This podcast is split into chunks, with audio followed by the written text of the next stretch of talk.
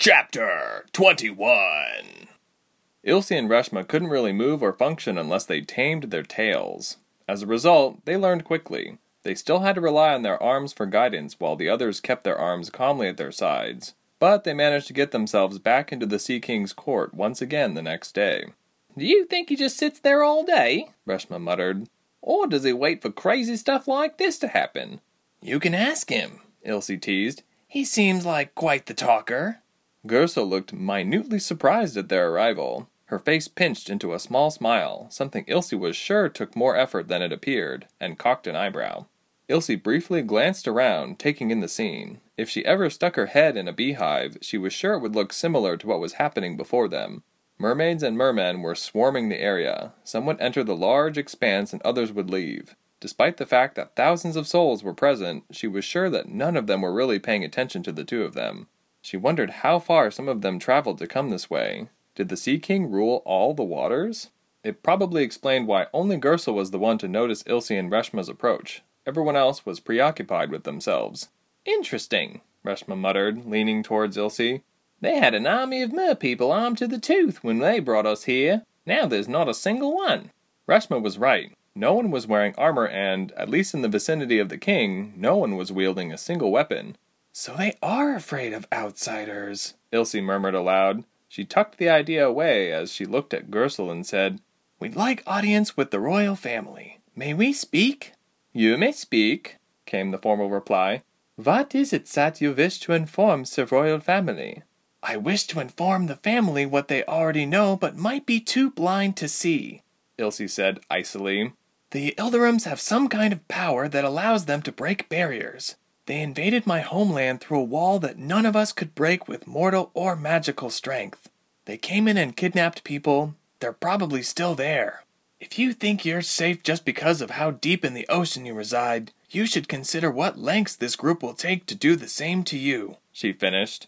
It hurt her personally to talk so much of what they did to Dove and what they might still be doing.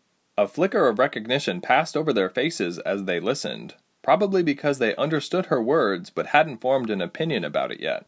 Und what will joining Ladala do for us against them if they have this power? Gersel asked. A splash of water might get a man wet, Ilse said, but a wave could drown him.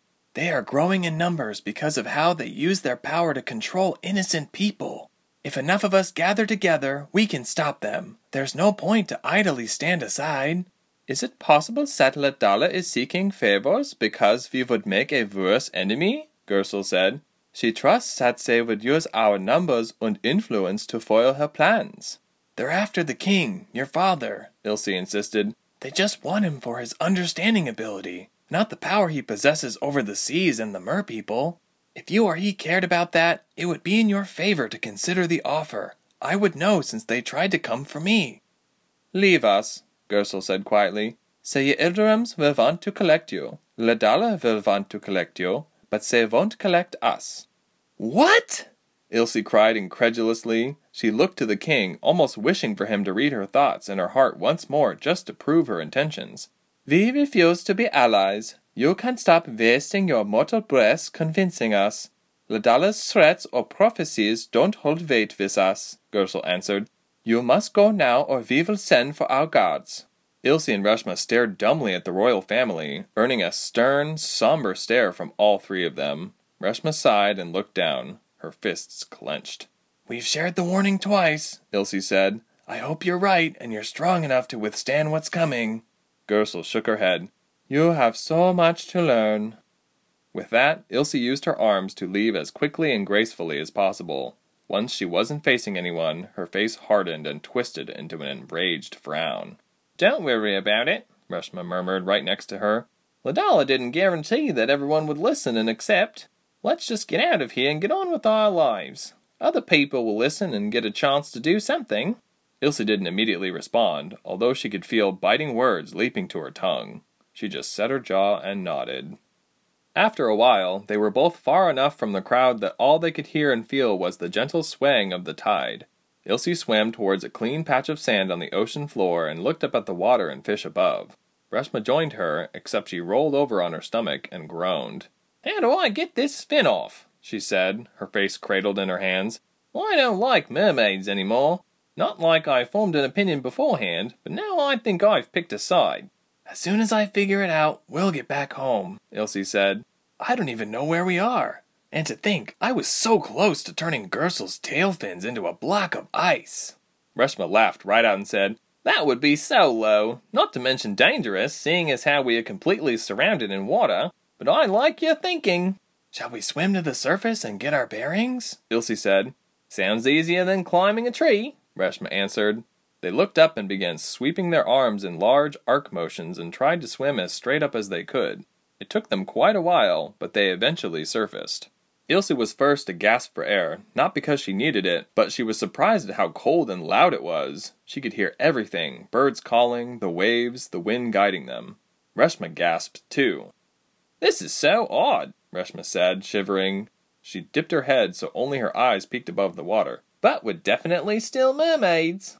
They turned themselves around to get a sense of where each direction headed. They surfaced during the evening time, so it was almost too dark to see.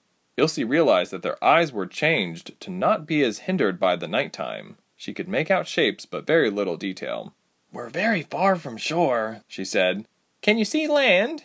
Barely. Does that count? Ilse said, pointing. She had no idea as to the direction.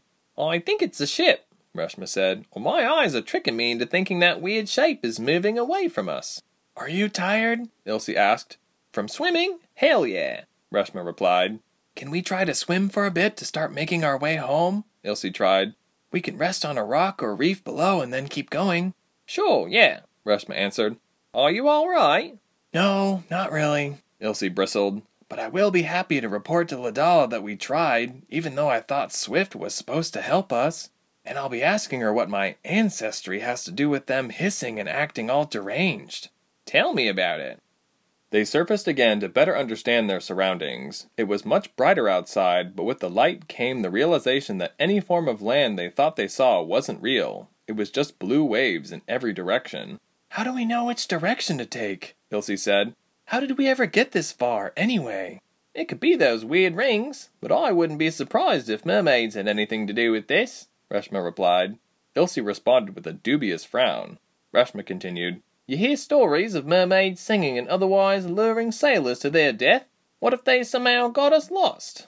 I'd like to think that when they asked us to leave, they wanted us to leave the water, not dwell in it, Ilse muttered. Maybe we can retrace our path by going underwater again. You know, it all looks the same down there, Reshma sighed. Maybe we can focus on finding some kind of land changing ourselves back into our original selves, and hopefully flag down a boat or ship that can take us back to the fishy village. Or I help, someone said behind them. They splashed and turned to see another mermaid bobbing just above the water. She was the same girl with brown, flowing hair. It strung over her face, but she didn't seem bothered by it. You, we've seen you before, Ilse said, startled by the mermaid's attempt to communicate with them. Who are you? Dalit, came the simple reply. You lost. Yes, we're lost, Reshma said calmly. Do you know where we are? A day swim to fish people. The people who eat fish? Yes.